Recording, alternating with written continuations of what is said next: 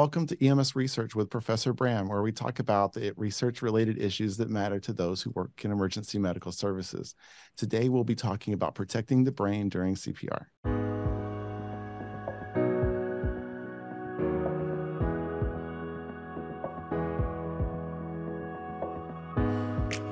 Welcome to the EMS Research Vlog and Podcast from the studio here in Houston, Texas. I'm your host, Bram Duffy.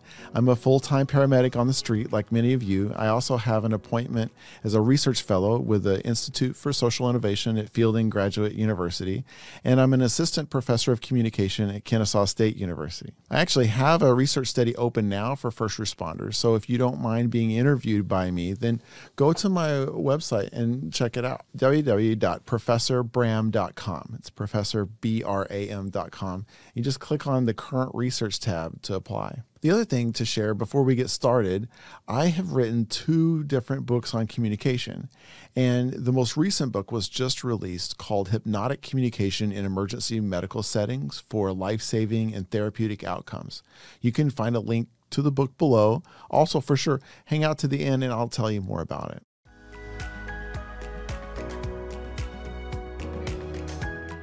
I'd like to have everyone join me in welcoming Ashley Buie, is a paramedic who works in Northampton County, North Carolina, and teaches at Rowan Community College. She just finished her flight paramedic certification and recently wrote an article in JEMS that caught my attention. And so we're really thrilled to have Ashley on the show today. It's going to be fun talking to her about CPR, but tell me more about yourself. Did I miss anything?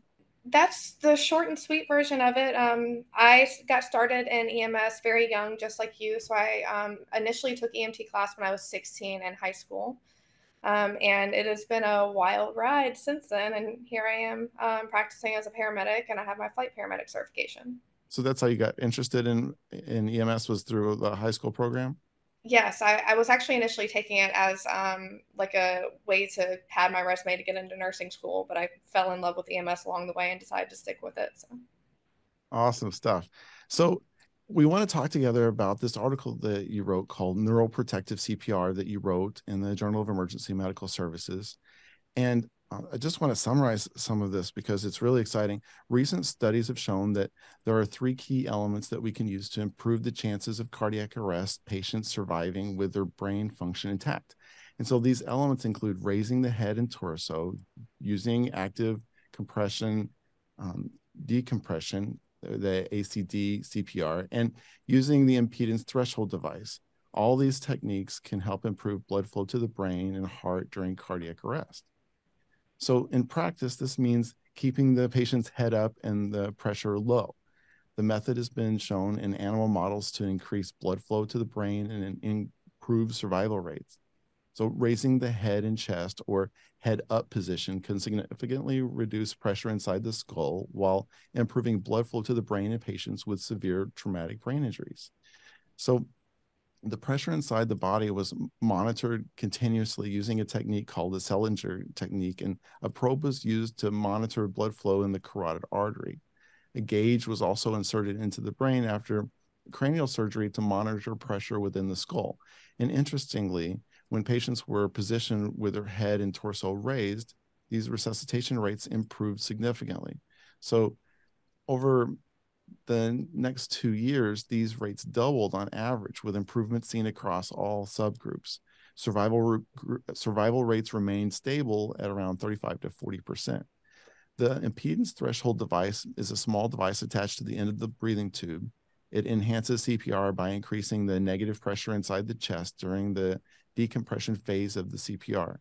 And this leads to an increased blood flow to the heart, which in turn increases cardiac output and blood pressure in patients with low blood pressure or cardiac arrest. The device has been shown to increase pressures in the heart and brain nearly four times compared to just standard CPR. The other thing is that studies have shown that survival rates 24 hours after cardiac arrest were significantly higher in patients treated with the active impedance threshold device. 27% compared to those treated with a sham device, uh, which were like 11%. So using the combined of the combination of head and torso elevation, active compression, decompression CPR, and the impedance threshold device really is shown to significantly improve survival rates and brain function in cardiac arrest patients. And this is a promising development in our field for for cardiac arrest patients. And so I just want to ask you about how you came to write this and tell me about your CPR experiences. I, am sure all this has been stuff that's affected your article. Sure. So um, since I got an EMS, I've I've worked countless cardiac arrests. Um, but as my experience grew and I became more interested um, in cardiac arrest, the question arose of what happens afterwards because that's not something that we see or hear from in EMS. Our care pretty much ends when we transfer care or um, the patient ultimately dies in the field. Um, so it became very important to me of understanding the quality of my interventions that I'm doing on my patients and how it affects their life in the long run. And I came across this concept actually um, during the critical care paramedic class that I took, and I was tasked with writing a research paper on anything that I wanted to know. And I wanted to learn more about this. So I decided to do my research paper on that, and my um, instructor kind of encouraged me to turn this into an article and have it published. Um, so that's how this all came about. And I just think it's very promising research. And I really care about the outcome of my patients. So I would love to see this um, research come to light, you know, more broadly so that we can see the effects of it. Okay. So when I have used the impedance threshold device for my CPR patients, I just have to share, like in practical sense, when I when I use it, when when when this when this thing is in process, I know that I just have to remember to get the thing off once I get ROSC, right? That's yes. the because we don't want those pressures to to be the same, and so it's it's little things like that that that are different about how we're going about this process because well this is new so besides just that besides taking it off as soon as you get ROSC tell me how does the CPR work for you in practical sense? I know a lot of folks are familiar with standard ACLS, but now when we add this in, what what's it like? Um, yeah, so one of the big things that I've noticed um, in my system, we use the impedance threshold device, and I had never used it prior. And um, my first cardiac arrest at my system, I forgot to put the ITD on. And then once I did, I noticed an increase in the end tidal CO2 of the patient um, which was very intriguing to me because that just shows you that the perfusion is so much better with that device on. Yeah. Um, and it's just pretty outstanding that such a tiny device that just goes onto the end of the ET tube that any level provider can use can add that much impact on the way that our CPR is being performed. And so, for those who haven't got to use it before, it's like a little uh, plastic hard bulb that you pull a trigger on that starts at, light. So a light blinks, and that's supposed to represent the time when you squeeze the bag, or at least that's what I tell the firefighters that are working with me, so they don't overventilate. so it adds a little bit of weight to the end of the ET tube, so it's like something to to think about. But basically, it pops on the end, and the the thing that I understood from my training with it was that it needs to be right up against the ET tube, right? So if we have an end tidal CO2 detector, that that's great and all, but that's that's going to go later in the sequence, right? Correct. Yes. So those so that um that the pressure is directly on. So tell me more about how this head up position uh, would work. So are we talking about doing uh, CPR on a patient with their head elevated, or tell me more about like in practical sense how it would all come together? Um, so the device that is has been manufactured is called the EleGARD device, um, which is what I was kind of speaking about in my article. And this device actually gradually elevates the head over about a five minute period. So the head is elevated approximately 22 centimeters and thorax about nine centimeters over that time period.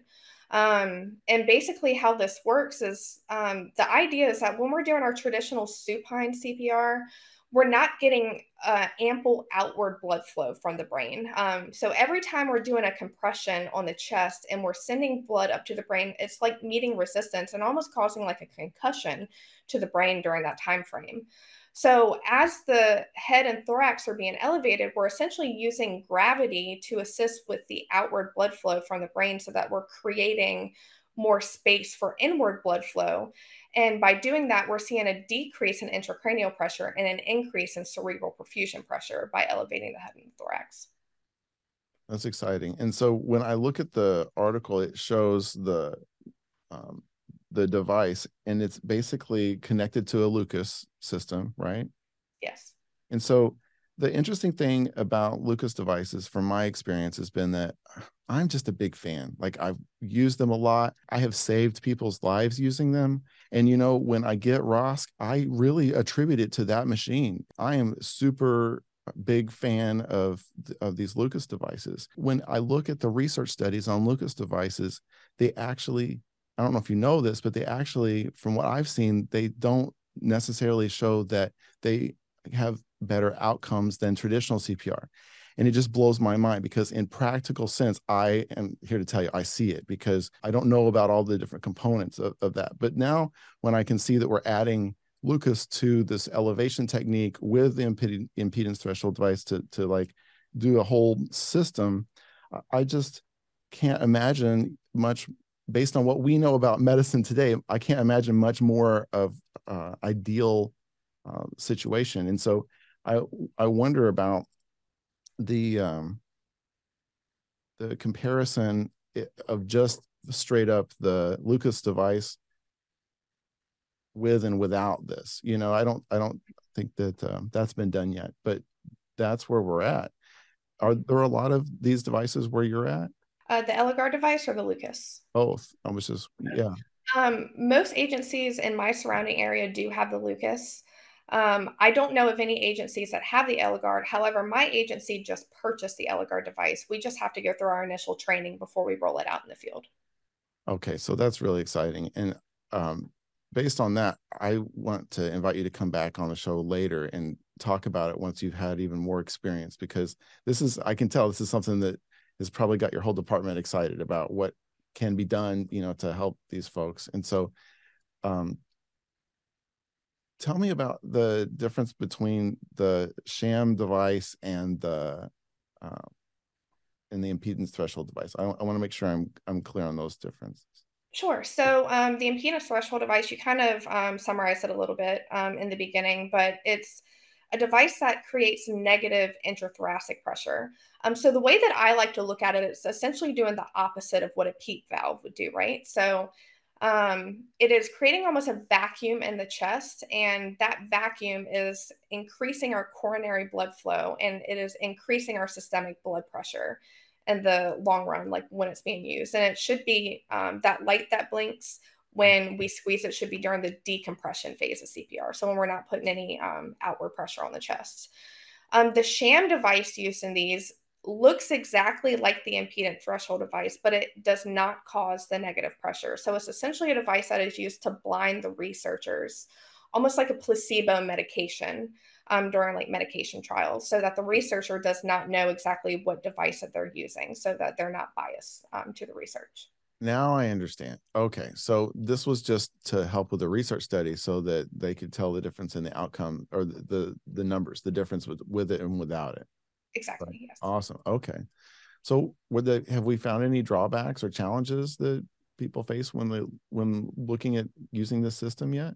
Anecdotally, what I believe the biggest challenge is going to be is I don't want this system to take away from what is most important, and that is early recognition and initiation of CPR and timely defibrillation. Um, it's very easy when we add new fun, shiny toys and tools to our toolbox to um, get um, kind of tunnel vision on that and not focus on what's most important. So, to anybody who is new to these um, this system and these devices, the most important thing is still going to be CPR, starting early CPR and uh, um, not reducing our chest compression fraction because we still want our chest compression fraction to be 80% or above, right? I mean, we learned that in just basic AHA CPR. Um, so practicing with this device and getting all of the maneuvers down as a team so that you're adequately placing the patient on it and not reducing that chest, impress- chest compression fraction is what's going to be most important. Yeah, and I've seen that. I've seen some of the common mistakes I've seen is like putting a patient that's too large on it from the start, right? So, you know, these devices have a there's only so large of a patient that you can put on there. And so if you just really wish beyond all wishes that you could squeeze a patient in there, it's not gonna it's not going to work. It'll pop off. You know, these Lucas systems aren't uh, made for that. And so I just want to mention, you know, I've been in situations where, you know, like I, I want it to work for me, but uh, it was misjudged and I should not have even tried it because um, it didn't fit. And the the only problem with that is that there were seconds there where chest compressions were not being delivered that you know could have been right during the time we had to roll the patient on the device and so like what you're saying i think is totally true the downside to this is that uh, we have to be practiced as a team so that we don't stop chest compressions. And I don't know if you've seen it, but I have ingrained in my mind that American Heart Association video that shows chest compressions and the pressure that uh, builds in the chest as you continue the, um, you know, the thoracic pressures that are allowed to um, occur in the chest uh, during the uh, compressions versus when you stop right? And then it ha- you have to allow the the build up all over again. So yeah, any, so it takes kind of about stuff. 10 seconds for that pressure to build up once um, CPR is started. But it only takes about three seconds for you to lose that pressure. So that's something to like keep in mind of how important those chest compressions are. That is so powerful. Yes. And so back to the practical sense, I'm imagining uh, doing uh, doing this process. So we put our uh, we ha- uh, are doing our regular CPR things, but now we're putting the patient on the Lucas, and the uh, Lucas will automatically do head elevation and stuff. And we know that the uh, impedance threshold device goes on goes on the tube. Uh, we um, and then when we hit ROSC, the impedance threshold device goes off. Right, we take that off. But what about the the other system? Is it, are we going to hit a button that says we have ROSC and then it deflates so that their head's flat again. We don't that, know. That is a question I do not have an answer to. I'm yeah. so excited for you that that uh, that this is all this is all coming. So, um, I I just know that if um, based on what I've seen with with Lucas, uh, and we add this kind of stuff, it just makes me super excited. And the next thing you know, we're going to be doing um, more and more in the field, and we're here at it. So thank you for joining me today. It's been great being able to talk about this stuff. And so I, I look forward to inviting you back to hear more in um, about your hands-on experience with the same machine. Of course, I'd love to. Thank you so much for having me. I want to also invite you to check out my latest book I co authored with Four Arrows, who has two doctorates and is an expert on indigenous scholarship and hypnosis. So I just want to invite you to check it out because we introduce a method for communicating with patients on the scene of an emergency that takes advantage of some of the properties found in hypnosis. This book works to change the way we approach and interact with any kind of emergency patient in acute distress because it's going to help you be a better practitioner and use communication as a healing tool. Right now, there's just not a lot of training in how to talk to your patient. And if you've been stuck with a patient for any period of time and, and you need to have a conversation, it's awesome to be able to have a healing conversation. This book is called Hypnotic Communication in Emergency Medical Settings for Life Saving and Therapeutic Outcomes. You can follow the link below to find it, or you can find it literally almost anywhere you type in the name or my name. I had a friend that mailed me a book and wanted an autograph. Don't mail me a bunch of books. Just let me know that you want an autograph for the book, and I'll be happy to send you over a sticker. I have some stickers made that are pretty awesome that I'll send you that you could put in the cover. Hi, I'm Will Chapleau from the International Pre-Hospital Medicine Institute. You might know about us because of the literature reviews that we post every month free to, for your review on our website at iphmi.com and also published through JEMS Online magazine every month. We've been doing them for five years, so now we've accumulated over 240 literature reviews over the past five years. And we've gotten feedback from our audience that said they'd like to have these things as desk references, so they'd had a rapid reference. Well, we've done it. And there are now five volumes of these books, one for each year that we've been publishing them. Uh, this is the latest version, uh, volume five. And as I said, in each of these, there's at least 48 literature reviews. They're all cataloged in the beginning of the book so you can see um, what the topic area is, what pages those reviews are on, and how you can find them quickly. And again, these are a great reference whether you're putting a lecture together, uh, working on a paper, uh, studying, whatever it is. This gives you the depth of field of the science that dictates what we do in the field or what we should be doing in the field or why we've changed the way we do things in the field. In any event, as with all of our publications, we've priced these because we want you to be able to have this book. It's only $4.99 in the written in the copy, the hard copy here, and they're all five of them are available at that price. But you can also get them as ebooks, and they're available as ebooks from Amazon, from uh, Apple, from Barnes and Noble, wherever you get, you get your ebooks for the price of $2.99. So again, we don't do this um, with an aim towards getting wealthy. We do these because we want you guys to be able to have these materials, relevant information, affordable information, and an access so you can get to it. So you want the hard copies? Go on Amazon, $4.99. Go to your ebook store and you get them for $2.99. If you're in the business, this is the kind of material you want to have around to settle those firehouse arguments or to help you put your materials together. Thanks again. See you all soon. Thanks. The other thing before we close that I want to share is that I'm doing a research project related to first responders who live in the United States. And I could really use your help if you don't mind being interviewed over a video call. So go to my website, fill out the form that's at professorbram.com, professorbram.com. And thank you again for listening. I look forward to sharing more insights with you in this next episode. If you enjoy EMS research, please tell your friends, like, share, and subscribe to help others get the message. And then stay tuned for the credits at the end so you can see the research articles that we talked about in today's episode.